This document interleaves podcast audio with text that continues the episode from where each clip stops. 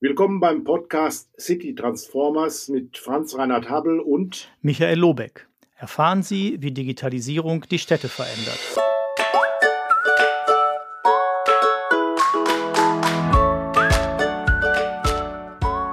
Zu unserem heutigen Gespräch begrüße ich herzlich Silke Lenz. Sie leitet das Presse- und Kommunikationsamt der Stadt Essen und ist gleichzeitig auch Pressesprecherin der wohl, wenn ich das richtig in Erinnerung habe, siebtgrößten Stadt in Deutschland. Herzlich willkommen, Frau Lenz. Hallo, guten Tag. Wir sind mittlerweile die zehntgrößte Stadt, leider nur noch, aber wir arbeiten dran. Aber das ist ja schon mal was, äh, würde ich sagen. Jedenfalls in dem Zehnerfeld sind Sie noch mit dabei. Jawohl. Ja, äh, heute ist Tag 1 nach der Invasion in die Ukraine. Und es fällt mir schwer, Michael, äh, dir die obligatorische allgemeine Frage zu stellen, was gibt es Neues? Ich möchte deshalb meine Frage ähm, etwas konkretisieren und auf die Rolle, das wird ja auch Thema unseres heutigen Gesprächs sein, der sozialen Medien eingehen. Sind die bei diesem Ereignis jetzt ähm, Brandbeschleuniger der Eskalation oder liegen darin auch äh, Chancen zum Dialog? Ich äh, war in den Medien unterwegs und unter anderem bei TikTok gab es gestern Bildberichte eben über Bunker. Die äh, Menschen in Kiew äh, sind in die U-Bahn geströmt. Von dort wurde live gefilmt sozusagen. Das heißt, wir sind ja mitten durch soziale Medien in diesen politischen Ereignissen mit verwoben. Was macht das mit uns und was macht das vor allen Dingen mit, mit den Kriegen jetzt insgesamt? Das wäre mal meine Eingangsfrage sowohl an dich als auch an Frau Lenz. Ja, ähm, ja, äh, auch herzlich willkommen von meiner Seite. Also mir geht das genauso. Hättest du jetzt nur gefragt, was gibt es Neues, hätte ich auch, auch natürlich genau dieses äh, Thema genannt, also einen Angriffskrieg äh, des russischen Präsidenten auf das freie, unabhängige Land Ukraine.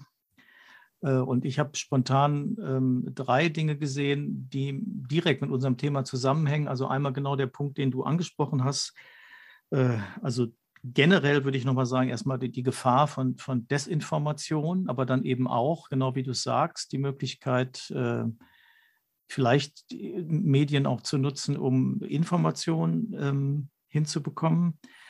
Dann der zweite Aspekt, den ich auch relevant finde, ähm, der auch, finde ich, zum Teil unser Thema hier berührt, äh, ist natürlich ganz anders und viel in Anführungsstrichen entspannter, ist der, dass wir das mal der digitale Krieg nennen, also dieses Cyberwar, Datensicherheit, Angriffe, die wir hier auch haben, aber die natürlich in einem völlig anderen Kontext stehen bisher, was Städte zum Beispiel zu äh, verzeichnen haben.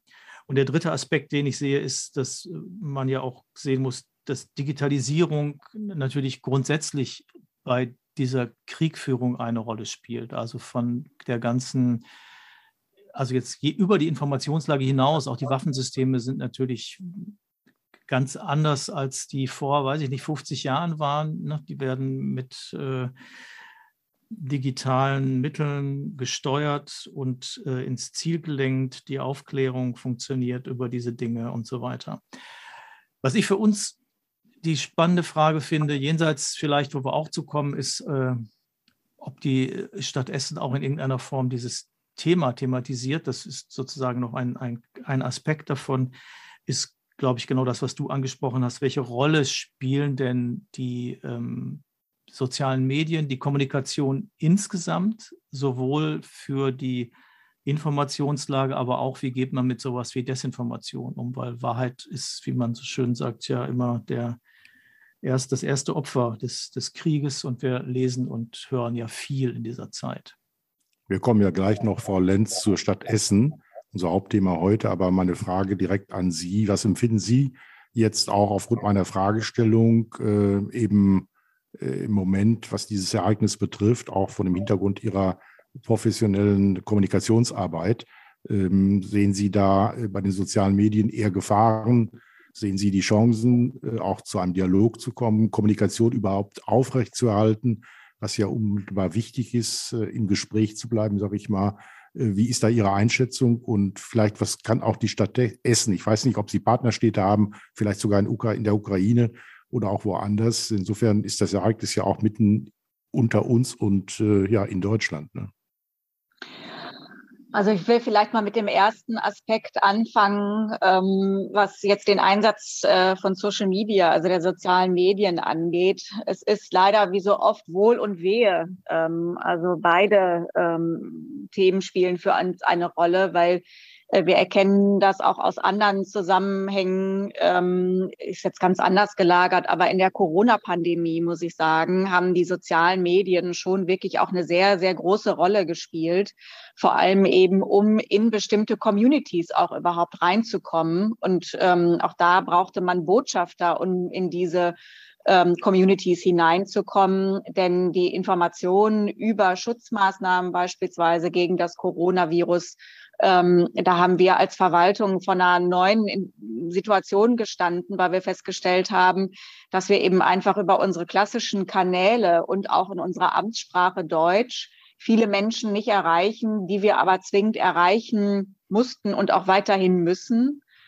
Ähm, und wir erleben aber im gleichen Zusammenhang auch, wie viele Fake News, wie viele Falschinformationen über diese Kanäle gestreut werden. Und gleiches ähm, erleben wir jetzt in den Anfängen eben auch wieder ähm, bei der Auseinandersetzung in der Ukraine dass wir auf der einen Seite natürlich viele Informationen über die sozialen Medien bekommen, dass die sozialen Medien auch Kanäle sind, für die Zivilgesellschaft, um sich zu informieren, um mit Freunden, um mit Verwandten, äh, mit der Familie in Kontakt zu bleiben.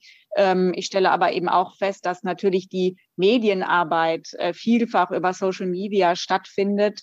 Aber auch hier ähm, und deswegen fand ich den, den Hinweis ähm, des WDRs, der also im Prinzip in jedem Nachrichtenblock gestern genannt wurde, dass über diese Kanäle natürlich auch sehr viele Falschinformationen verbreitet werden können, dass es eben umso wichtiger ist, ähm, zu schauen, wer ist denn die Quelle eigentlich? Wer veröffentlicht da was und mit möglicherweise eben auch welchem Hintergrund? Dafür bin ich sehr dankbar. Das habe ich so in der Form zum ersten Mal gehört.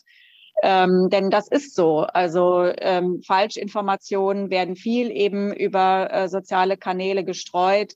Ähm, da werden Absender genannt, die es gar nicht gibt. Ähm, da werden manchmal auch gar keine Absender genannt. Aber wir kennen das, äh, wenn eine Information erstmal in der Welt ist und sich wie ein Schneeballsystem verbreitet, dann ist es sehr schwer, das wieder zurückzunehmen. Ähm, aber auch die ähm, traditionellen Medien, sage ich mal, sind in dieser Situation in der Pflicht, wirklich ähm, da sehr äh, hohe journalistische Maßstäbe äh, anzuwenden.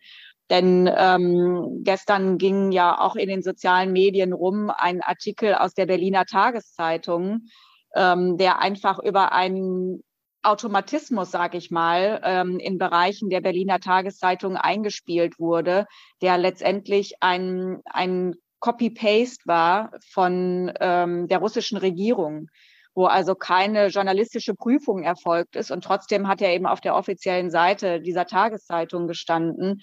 Ähm, auch das gehört ja dazu, dass eben in, äh, in der Online-Kommunikation solche Dinge mittlerweile eben auch passieren können, aber eben auch nicht passieren dürfen. Sie sprachen gerade den WDR an. Ich habe auch, glaube beim Deutschlandfunk mehrfach gehört äh, den Satz, wir können die Informationen nicht verifizieren, wir können sie nicht überprüfen. Das ist ja auch ein Hinweis, dass man eben eine gewisse Unsicherheit hat, und auch äh, abwarten muss, bis sie verifiziert werden können, was auch Zeit bedeutet, was manchmal schwierig ist, aber zumindest ein Indiz dafür, dass äh, Journalisten auch aufgrund äh, ihrer Arbeit und ähm, ihres Wertekodex hier ein wichtiger Intermediär sind, eben solche Informationen auf Richtigkeit und Vollständigkeit auch mit zu überprüfen, bevor sie dann ja die Welt erreichen.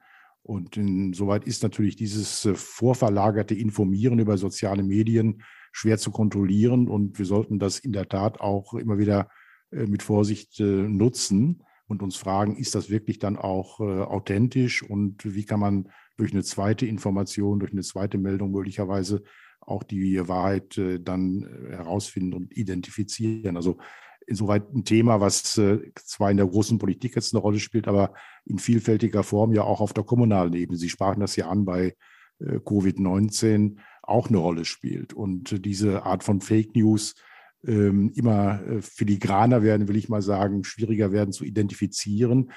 Mal konkret auf die Stadt Essen zurückblickend. Ähm, was tun Sie da ähm, bei solchen Fake News-Nachrichten? Haben Sie eine, eine Stelle, die so etwas identifiziert, die sich damit beschäftigt? Vielleicht nochmal vorverlagert meine Frage. Vielleicht können Sie uns mal ein paar Hinweise geben zur Ausstattung Ihrer Infrastruktur, gerade was Personal betrifft im Bereich Social Media. Vielfach wird das ja bei Kommunen so, naja, wir machen das mal auch irgendwo und einer macht das mit. Ähm, das ist ja hochkritisch.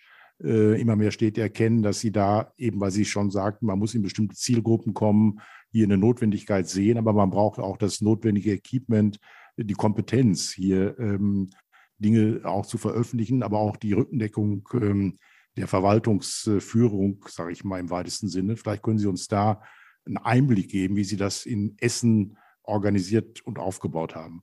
Mhm. Also wir sind jetzt seit 2014 in den sozialen Medien vertreten. Wir haben ähm, uns vorher sehr viele Gedanken gemacht, in welchen Kanälen wir denn eigentlich präsent sein wollen.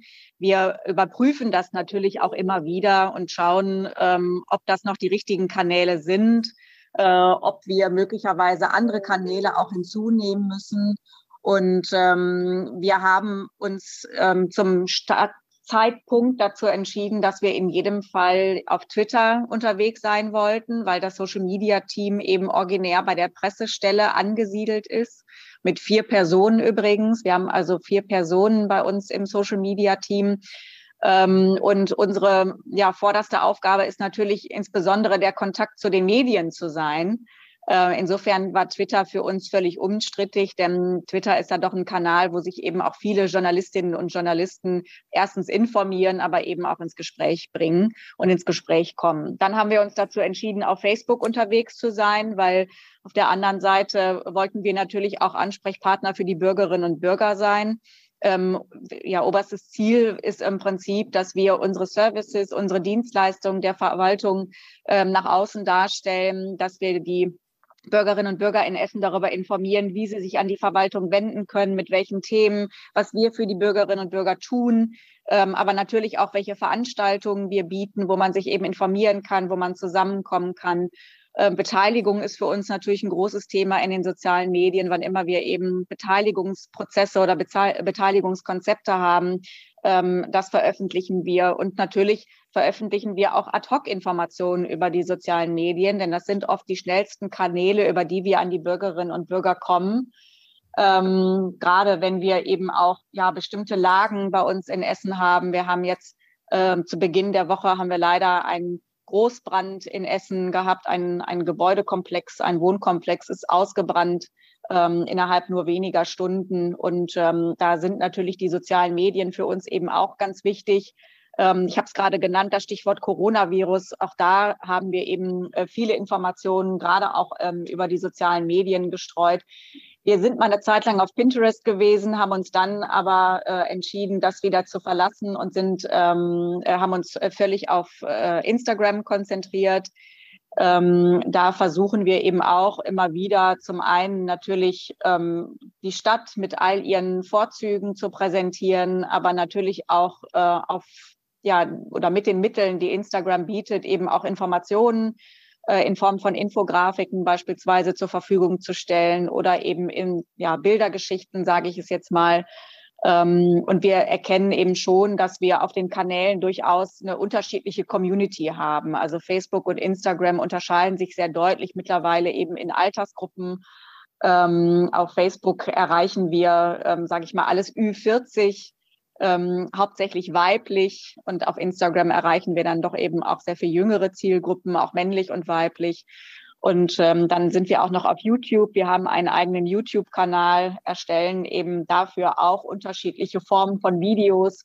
Ähm, das sind Informationsvideos. Wir machen das mit unserem Oberbürgermeister nach jeder Ratssitzung, dass wir da eben beispielsweise ein Video zusammen oder in einer Videobotschaft zusammenfassen, was es eben an interessanten politischen Entscheidungen einmal im Monat im Rat der Stadt Essen gegeben hat.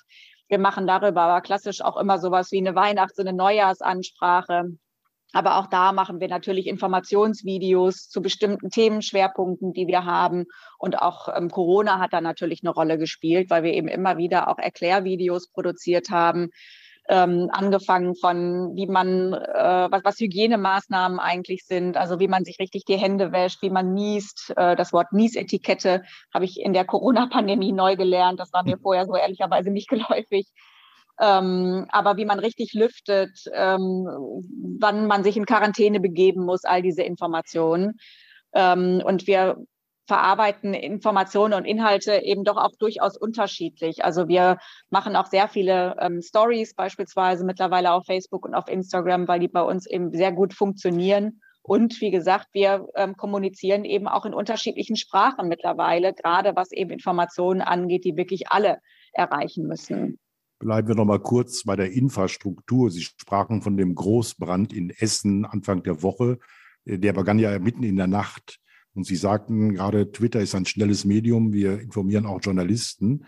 Äh, wann sind Sie dort aktiv geworden und äh, haben Sie äh, ein, ein Regelwerk, dass Sie auch unter solchen Umständen schnell handeln können? Gibt es jemand, der dann da informiert und erste Nachrichten veröffentlicht? Oder wie muss ich mir das vorstellen? Das ist für viele Städte und Gemeinden ja interessant, auch sich dann so entsprechend aufzustellen, dass man aktuell sein kann oder muss. Wie mhm. Sie das dann im Einzelnen gehandelt haben, dort würde mich interessieren. Also ich hatte schon kurz angesprochen, wir sind ein Team von vier Leuten. Das hat sich jetzt über die Jahre auch nicht verändert. Ähm, klar hat sich natürlich die ein oder andere Personalie mal verändert, aber wir sind vier Leute, die ähm, die originären städtischen Kanäle betreuen, darüber hinaus eben auch noch dezentrale Kanäle. Ähm, wir sind an sieben Tagen ähm, und äh, 365 Tage im Jahr äh, mit Social Media unterwegs. Das ist für eine Verwaltung vielleicht auch etwas ungewöhnlich, weil wir da eben wirklich auch einen Schichtdienst eingeführt haben. Wir sind, äh, was jetzt Öffnungszeiten angeht für die sozialen Kanäle, sind wir von sieben bis 22 Uhr unter der Woche, also montags bis freitags und am Wochenende von neun bis 17 Uhr im Einsatz. Auch das haben wir äh, uns gleich zu Beginn sehr genau überlegt. Denn es hat eine lange Konzeptionsphase gegeben, wo wir uns Kanäle angeschaut haben, in Kanäle reingehört haben äh, und eben den Rahmen bestimmt haben. Wir haben alle politischen Gremien mitgenommen.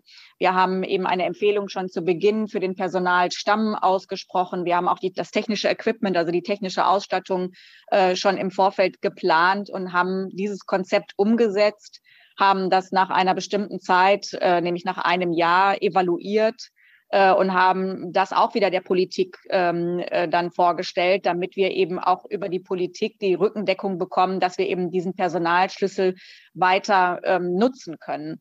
Äh, wir haben, äh, was jetzt speziell den Großbrand angeht, äh, war es so, dass wir ja in engem Austausch dann auch mit der Feuerwehr sind. In so einer Situation ist natürlich auch dann die Pressestelle der Feuerwehr unterwegs. Und so ist es auch gewesen. Die haben im Prinzip seit ähm, 2.50 Uhr in der Nacht über diesen Großbrand informiert. Äh, und wir sind dann ab 7 Uhr mit unserem Social Media ins Team äh, geholt worden und haben dann eben zum einen die Informationen der Feuerwehr geteilt, haben aber dann natürlich diese Informationsebene, ob das es jetzt gebrannt hat, verlassen und sind dann eben in den Modus übergegangen, so was sind die nächsten Schritte, wo kommen die Leute unter, ähm, wie können, kann den Leuten geholfen werden. Ähm, wir haben dann ja relativ schnell auch ein Spendenkonto eingerichtet. Äh, und diese Informationen haben wir dann seitens der Verwaltung äh, über die sozialen Kanäle gestreut. Grundsätzlich ist es so, wenn solche Lagen sind, äh, wir leben ja mitten im Ruhrgebiet. Dadurch, dass wir eben hier die Kruppschmiede hatten, ähm, ist Essen im Zweiten Weltkrieg ähm, sehr von Bombenangriffen ähm, bedroht gewesen, nicht nur bedroht, sondern es hat hier sehr viele Bombenangriffe gegeben. Das heißt, wir haben hier sehr viele Blindgänger auf dem Stadtgebiet liegen, die auch alle naselang entschärft werden müssen.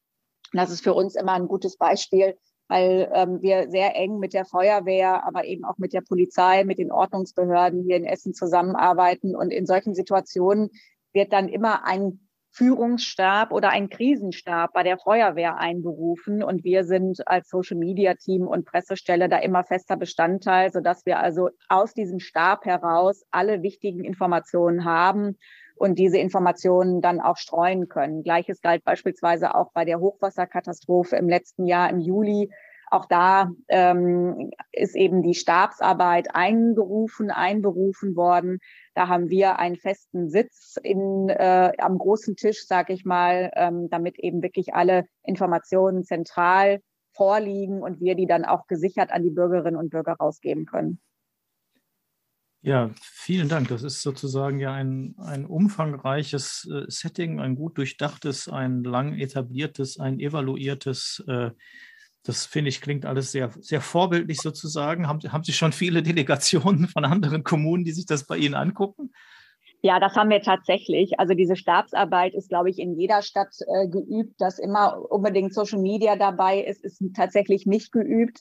Aber ja, wir ähm, haben schon sehr oft unser Social-Media-Konzept mit anderen Kommunen geteilt.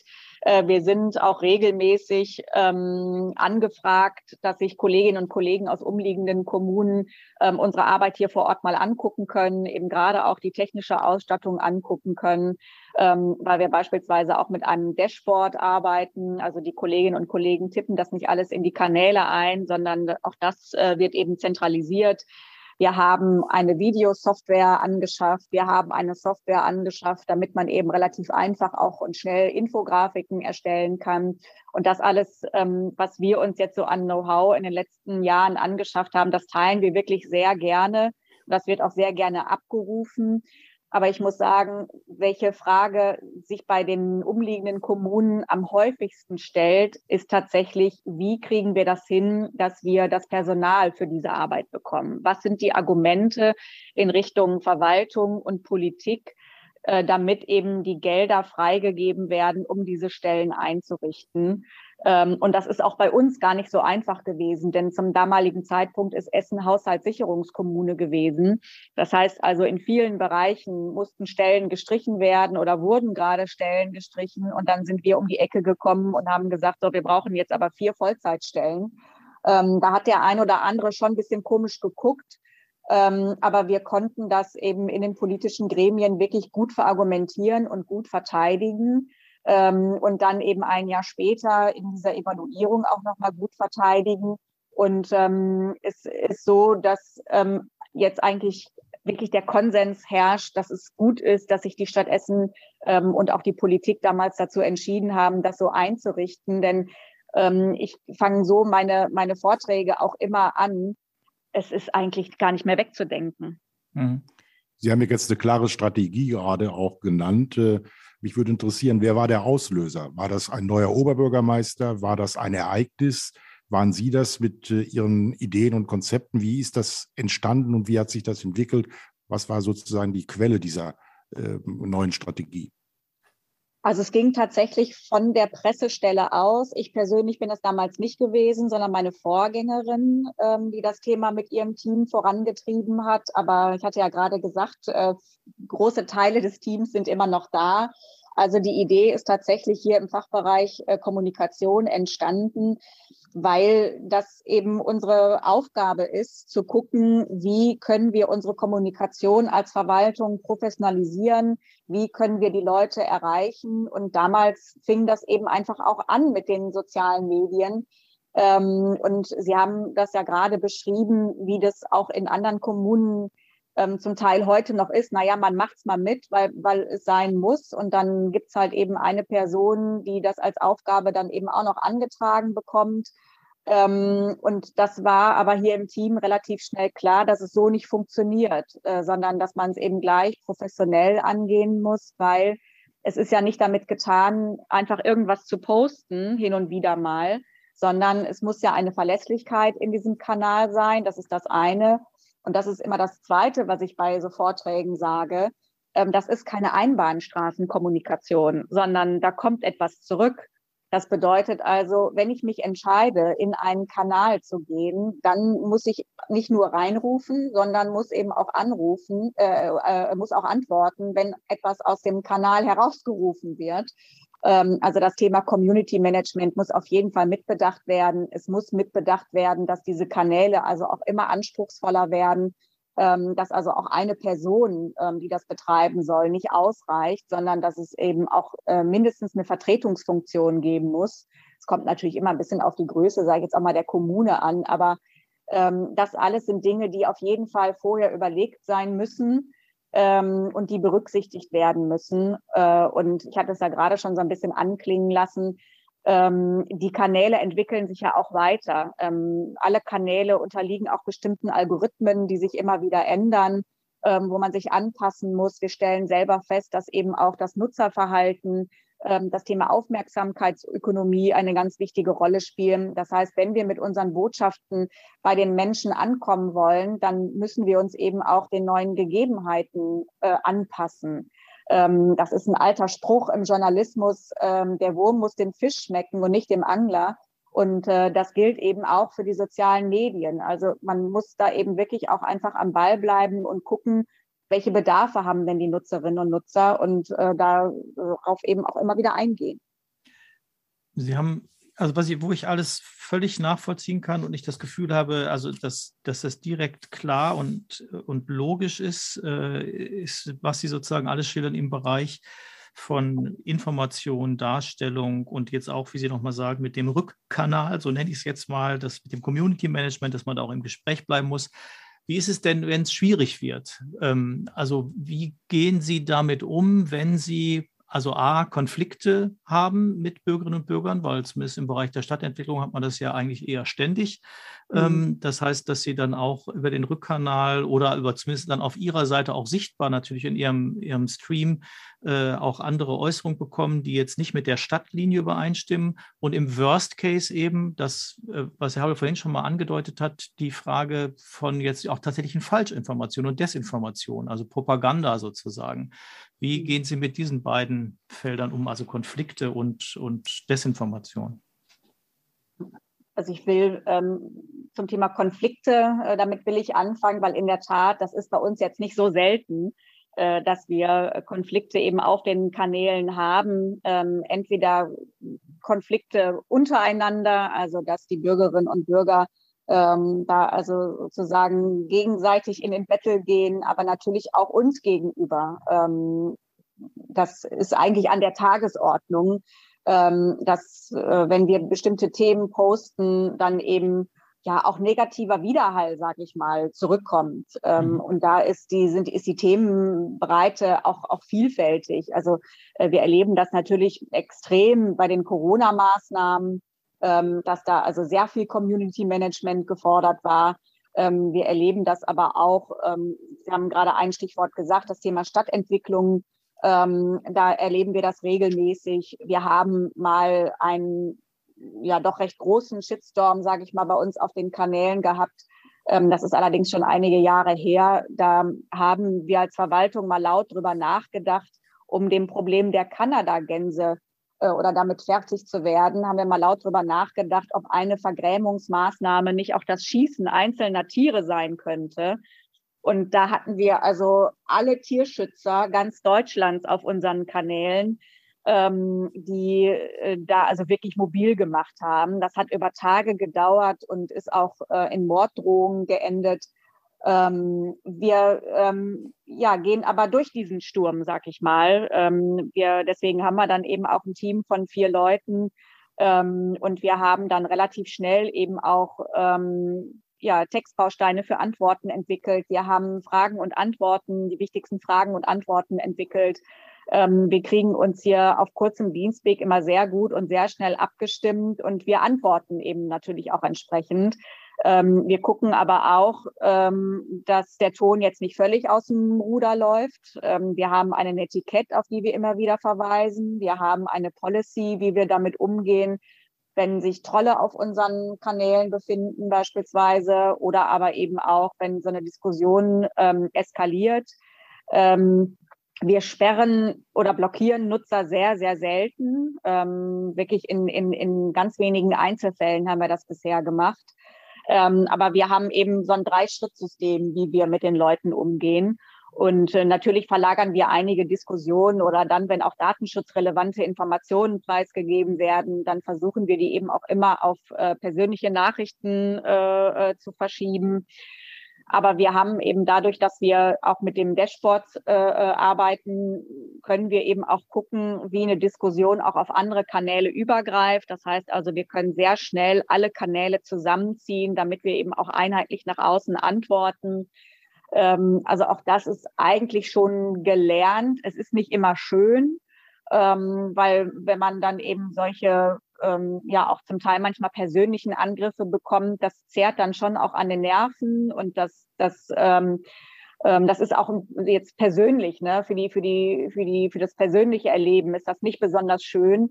Aber wir haben hier ein ganz gutes Team und eine gute Teamstruktur. Das heißt, wir, wir können uns da gegenseitig auch wieder auffangen. Was jetzt Fake News angeht, das ist schon ein bisschen diffiziler und das ist schon ein bisschen schwieriger, weil ähm, manche Fake News ist auch auf Anhieb nicht so als Fake News zu erkennen. Und man muss in einem Thema schon sehr, sehr, sehr tief drinstecken, ähm, um das auch entlarven zu können. Und das ist natürlich bei der Themenbandbreite, die wir hier so haben, auch auf unseren Kanälen, aber auch eben in unserer Stadtgesellschaft, ist das nicht immer so ganz einfach. Ähm, wir versuchen uns da auch immer wieder eben abzustimmen, im Gespräch zu bleiben. Wir haben ja jeden Morgen auch eine Redaktionssitzung, äh, in der wir uns austauschen. Wir haben ähm, Joe Fixes mit den unterschiedlichen Sachgebieten hier bei uns im Team.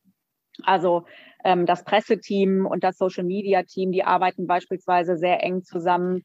Äh, jeder von uns ist auch Privatmensch und äh, hört Dinge, sieht Dinge, so dass wir uns eben auch darüber austauschen können. Ähm, aber wir haben auch da eine Strategie entwickelt ähm, oder ein Vorgehen entwickelt, sage ich mal, wenn wir an einen Punkt kommen, wo wir einfach nicht verifizieren können, ist das jetzt Fake News oder ist das keine Fake News, ähm, wo wir das auch nicht aufdröseln können. Stimmt das jetzt, was derjenige schreibt, oder stimmt das nicht, weil wir das einfach in der Kürze der Zeit nicht recherchiert bekommen, ähm, so dass wir dann eben unterschiedliche Formulierungen uns überlegt haben, wie wir dann darauf reagieren können, um einfach auch dann diese Diskussion äh, in dem Moment zu beenden, ohne zu sagen, ich beende jetzt hiermit die Diskussion. Wir sprechen mit Silke Lenz, der Pressesprecherin der Stadt Essen.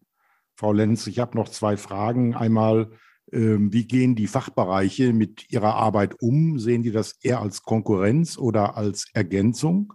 Und eine weitere Frage, äh, Sie nennen sich ja Amt, also Presse- und Kommunikationsamt und nicht Presse- und Informationsamt. Ich finde das bemerkenswert.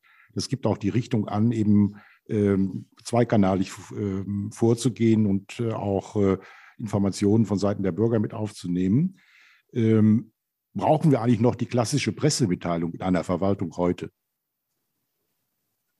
Auf die erste Frage ähm, würde ich gerne antworten, dass wir uns tatsächlich als Querschnittsamt sehen. Wir arbeiten sehr gut mit den unterschiedlichen Fachbereichen zusammen und insofern ist es nicht so, dass wir grundsätzlich als Konkurrenz gesehen werden. Es gibt aber natürlich auch immer wieder Fachbereiche, die eine große Affinität haben, ähm, die ja junge Leute im Team haben, die eben gerne auch eigene Social-Media-Kanäle öffnen wollen. Ähm, das lassen wir auch zu. Allerdings lassen wir das nur dann zu, wenn dahinter ein Konzept ist mit äh, den ja, Basisvoraussetzungen, also dass man zum einen eben mal eine Zielsetzung festlegt, warum wollen wir soziale Kanäle und mit welchem Ziel, was wollen wir da kommunizieren, dass klar ist, wie viel Personal steht dahinter, dass auch eine Vertretungsfunktion da ist und die Verpflichtung ist eben tatsächlich, sich auch an unser Dashboard anzuschließen, so dass wir im Fall der Fälle eben hier von Social Media auch immer wieder äh, eingreifen können. Wir haben außerdem Vier-Augen-Prinzip, also Beiträge werden immer noch mal gegengelesen ähm, damit zum einen eben auch alles stimmt, damit der Ton stimmt und so weiter und so fort. Ähm, und ich glaube, da gibt es schon den einen oder anderen in der Verwaltung, der sagt, öh, warum ist denn dieser hohe bürokratische Aufwand notwendig? Ähm, und äh, dann kann ich eben immer nur sagen, naja, dass wir bis dahin eben sehr erfolgreich mit dieser Strategie gefahren sind und verteidige das eben auch. Ähm, natürlich sind wir aber eben auch ein, ein Fachbereich oder eine Funktion, die Arbeit macht. Ähm, denn bei uns kommen viele Bürgeranfragen an, ganz viele Individualanfragen, die wir dann eben wiederum mit der Fachverwaltung klären müssen. Also meine Social-Media-Leute äh, rufen dann eben auch bei der Bauordnung an und fragen an, was ist denn mit Akte XY, damit wir eben den Bürgerinnen und Bürgern da eine Rückmeldung geben können. Also wir machen durchaus auch Arbeit. Aber ähm, es wird insgesamt von der Verwaltung doch sehr positiv gesehen, dass wir einen guten und professionellen Social-Media-Auftritt haben. Es gibt immer Leute, die besser sind. Es gibt auch Kommun andere Kommunen, die noch besser sind als wir. Aber wir versuchen eben uns da täglich äh, auch zu professionalisieren, ähm, immer besser zu werden. Und ähm, aber das wird in der Verwaltung schon auch, auch positiv anerkannt. Das Zweite ist, ja, wir brauchen die klassische Pressemitteilung auf jeden Fall noch ähm, weil das schon auch, ähm, also weil wir einfach eine ganz äh, differenzierte Medienlandschaft nach wie vor haben. Und natürlich arbeiten wir hier in Essen mit vielen tagesaktuellen Medien zusammen. Wir haben den großen Vorteil, dass wir ähm, noch unterschiedliche Medien hier bei uns in der Stadt haben. Wir haben zwei Tageszeitungen, wir haben einen Lokalsender, wir haben ein WDR-Studio, wir haben ein RTL-Studio hier. Äh, die DPA sitzt in Essen. Also wir können uns da wirklich sehr glücklich schätzen. Ähm, ich sehe aber eben auch, dass das in anderen Kommunen nicht mehr der Fall ist. Und wir haben eben auch bestimmte Themenbereiche bei uns in der Stadt, ähm, die jetzt äh, auch, äh, sage ich mal, NRW-weit oder auch äh, deutschlandweit von Interesse sind und von Bedeutung sind und ähm, gerade auch für Fachmedien. Und insofern ist so eine Pressemitteilung trotzdem immer noch wichtig, auf ein bestimmtes Thema aufmerksam zu machen. Und eine Pressemitteilung ist ja immer auch eine, kann eine Initialzündung sein und dann geht ja alles seinen weiteren Weg. Also dann gibt's eben noch Bildmaterial, was man zur Verfügung stellen kann, O-Töne und so weiter und so fort. Also auch über eine Pressemitteilung kommen wir immer noch ins Gespräch. Ich finde den Hinweis jetzt nochmal gut, weil das nochmal auf eine Frage überleitet, die mich auch noch interessiert. Ähm, wie ist das Verhältnis zur Presse? Sehen die Sie jetzt auch eher als Konkurrenz? Weil das ist ja immer so ein Dilemma, finde ich, der Kommunen. Einerseits würde man wahrscheinlich, wenn die Ressourcenfrage nicht da wäre, gerne auch noch viel mehr machen und würde die Dinge selber gerne erklären, die man da tut. Und äh, ich mache jetzt viel Moderation in der Stadtentwicklung. Da würde ich sagen, es ist auch notwendig, das mehr zu erklären, als wir es bisher schaffen. Ähm, und dann gibt es aber ja natürlich ganz schnell den Aufschrei der Verlage, die sagen, äh, hey, hey, das ist unser Job hier, ihr dürft das nicht, Staatsferne der Medien und so weiter. Ähm, mhm. Wie ist da das Verhältnis und wie, wie tarieren Sie das aus sozusagen? Wo ist Ihre Grenze oder wie klappt das? Also ähm, wir haben ein sehr professionelles Verhältnis mit den Medien hier vor Ort. Ähm, aber die Medien selber verändern sich ja auch. Ähm, das muss man ganz deutlich sagen. Ähm, es gibt immer weniger Tageszeitungen, es gibt immer weniger Leserinnen und Leser von Tageszeitungen. Ähm, das gehört zur Ehrlichkeit auch dazu ähm, Medienunternehmen sind äh, Unternehmen. Das, das steckt im Wort drin. Also auch da geht es eben darum, dass es, äh, dass sie einer Wirtschaftlichkeit verpflichtet sind. Und insofern stellen wir ja gerade eben auch in der Online-Kommunikation äh, wesentliche Veränderungen fest ähm, also die Monetarisierung von, von Online-Artikeln eben auch, nicht nur von Printartikeln, sondern auch von Online-Artikeln, so dass es eben vorkommt, dass ähm, ja, es zum Streit in den sozialen Medien kommt, weil äh, die Funke Mediengruppe, ich nenne sie jetzt einfach mal, einen Beitrag auf äh, in deren so, äh, sozialen Kanälen postet, der hinter einer Paywall ist. Ähm, also wir hatten einen Fall, da gab es eine Legionellengefahr äh, rund um das Universitätsklinikum äh, hier in Essen. Ähm, das ist eine Information, die wir den Bürgerinnen und Bürgern kostenlos gegeben haben, weil es einfach zur Daseinsvorsorge gehört. Und ähm, in den äh, Kanälen der Funke Medien war dieser Artikel hinter einer Paywall. Da gab es einen riesen Aufschrei, wie es sein kann, dass so wichtige Informationen bezahlt werden müssen. Und da hatte ich zum ersten Mal das Gefühl, oh, hier könnten wir uns möglicherweise mit den Medieninteressen irgendwie in die Quere kommen. Aber ich muss sagen, die Redaktion hat sehr gut reagiert und hat gesagt, das stimmt natürlich. Ähm, das darf nicht hinter einer Paywall sein. Das ist ein Versehen von uns gewesen. Denn unter den Social Media Posts hat man dann eben auch ganz viele Links auf unsere Seite gefunden, wo die Leute dann eben selber gesagt haben, guck mal, hier kriegst du den Beitrag kostenlos. Ähm, so, und insofern äh, ist, ist es schon ein bisschen eine Gratwanderung. Wir versuchen uns in unseren, unseren Informationen immer auf Verwaltungshandeln zu beziehen. Wir ähm, beziehen uns nicht auf äh, größere Ereignisse, sag ich mal. Wir beziehen uns nicht auf, äh, und es gab ja auch einen ein Urteil jetzt zuletzt äh, ähm, die Stadt Dortmund äh, eben mit einem äh, dort ansässigen Verlag. Äh, wir, wir, wir publizieren keine Fußballergebnisse, wir pu publizieren keine Weltpolitik, sondern unser Informations- und Kommunikationsangebot gilt dem, was die Stadtverwaltung für die Bürgerinnen und Bürger tut. Und damit fahren wir im Moment wirklich sehr gut. Ähm, aber wir gucken natürlich trotzdem auch, wie sich die Medienlage da draußen entwickelt. Und das haben wir ähm, auch in einem Gespräch hier mit, mit äh, einigen Journalisten und Journalisten schon erörtert, dass all das, was über die lokalen Medien hier nicht mehr transportiert wird, und es sind ganz oft Beteiligungsprozesse beispielsweise oder eben auch ähm, äh, ja längerfristige Konzepte, sage ich mal. Sie, Sie haben es nochmal angesprochen. Stadtentwicklung ist etwas, was eben nicht tagesaktuell ist, sondern was immer ein längerer Prozess ist. Und da erleben wir eben schon, dass solche komplexen Geschichten von den Medien nicht mehr so transportiert werden wie früher. Und ähm, da kommt dann schon auch eine Aufgabe auf uns als Verwaltung und auf uns als Presse- und Kommunikationsamt zu. Der wollen wir auch gerecht werden, aber müssen natürlich eine gute Lösung finden, wie wir Bürgerinnen und Bürger viel früher einbeziehen, ähm, wie wir sie auch ähm, eben erreichen, ähm, ohne dass wir ähm, den, den Medien in die Quere kommen, was eben tatsächlich den Auftrag der Medien angeht und letztendlich auch dem Geschäftsmodell. Mhm. Das ist keine, keine ganz leichte Aufgabe. Ja. Wir haben noch wenige Minuten. Äh, noch eine Frage, wenn wir mal nach vorne schauen, Frau Lenz. Äh, was äh, ist Ihre größte Herausforderung? Was sehen Sie in den nächsten ein, zwei Jahren äh, auf die äh, Kommunikationsarbeit von Kommunen zukommen? Und wie kann man das gestalten? Haben Sie da ein bestimmtes Konzept schon im Kopf oder bestimmte Thesen, die Sie hier vielleicht in ein, zwei Sätzen nochmal uns mitgeben könnten? Also einiges von dem, was mich umtreibt, haben wir schon angesprochen. Ähm, das eine ist eben, dass äh, wir feststellen, äh, und das stellen wir schon sehr lange fest, dass eben nicht mehr in jedem Haushalt eine Tageszeitung liegt und die Tageszeitung eben auch nicht mehr alle Themen abdeckt. Ähm, das heißt also, für uns ist es ähm, eine enorme Herausforderung, diese diversifizierten Kanäle, die es mittlerweile gibt. Es ist unheimlich kleinteilig geworden, die Kommunikation, ähm, weil sich die Menschen eben in ganz vielen verschiedenen Kanälen aufhalten, sich über viele verschiedene Kanäle informieren.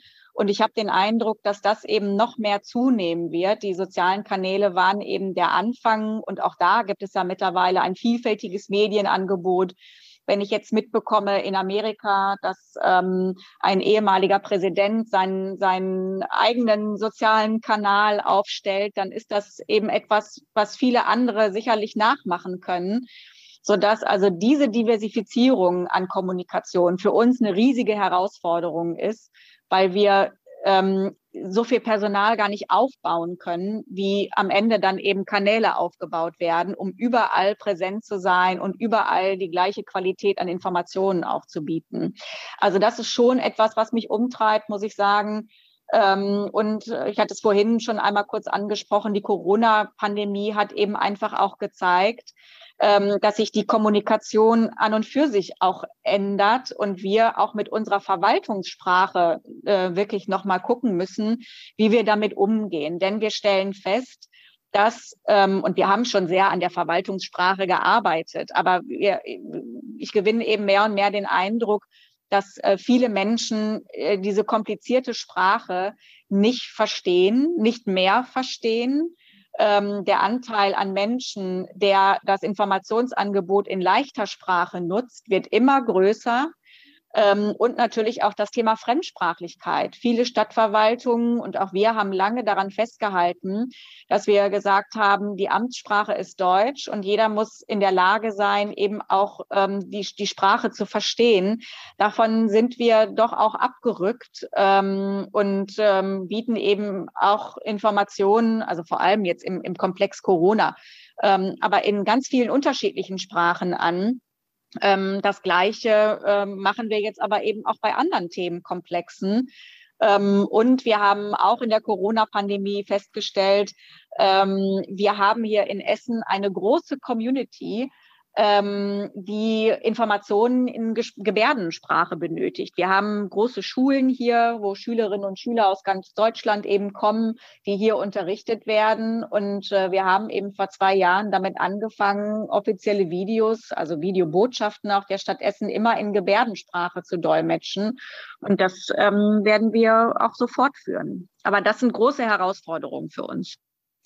Wir sprachen mit äh, Silke Lenz, Sprecherin der Stadt Essen.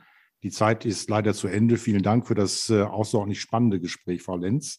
Wir werden sicherlich äh, in absehbarer Zeit uns weiter unterhalten, denn auch für viele Städte und Gemeinden ist das, was die Stadt Essen hier macht, glaube ich, vorbildhaft und zeigt uns Wege auf, wie wir die Kommunikation auch mit Bürgerinnen und Bürgern, aber auch mit Unternehmen auch verbessern können und letztlich auch damit dem Gemeinwohl dienen. Das letzte Wort hat wie immer Michael. Ja, auch von meiner Seite vielen Dank. Ich fand es wirklich sehr interessant. Ich äh, hoffe, dass wir äh, bei uns in die äh, Shownotes schreiben dürfen, dass andere Menschen, die Interesse haben, das kennenzulernen, sie ansprechen dürfen. Selbstverständlich. Ähm, wunderbar. äh, ja, und dann wünsche ich Ihnen und uns allen, dass wir sozusagen diesen Krieg in Europa bald nicht mehr ähm, vor uns haben und dass wir uns wieder den Dingen zuwenden können, äh, die sozusagen mehr alltagsorientiert sind, weil das sicher was ist, was uns äh, verbindet mit den Menschen jetzt in der Ukraine oder auch in Russland, dass äh, es sicher schöner ist, sich um Alltagsdinge zu kümmern, als um die Frage, wem welches Land gehört und wer darüber bestimmt. Ja, machen Sie es alle gut. Äh, und wenn Sie noch Vorschläge haben für weitere Themen, die für uns interessant sind, können Sie sich wie immer an info.hubble und lobeck.de wenden. Das erreicht uns beide. Vielen Dank. Vielen Dank.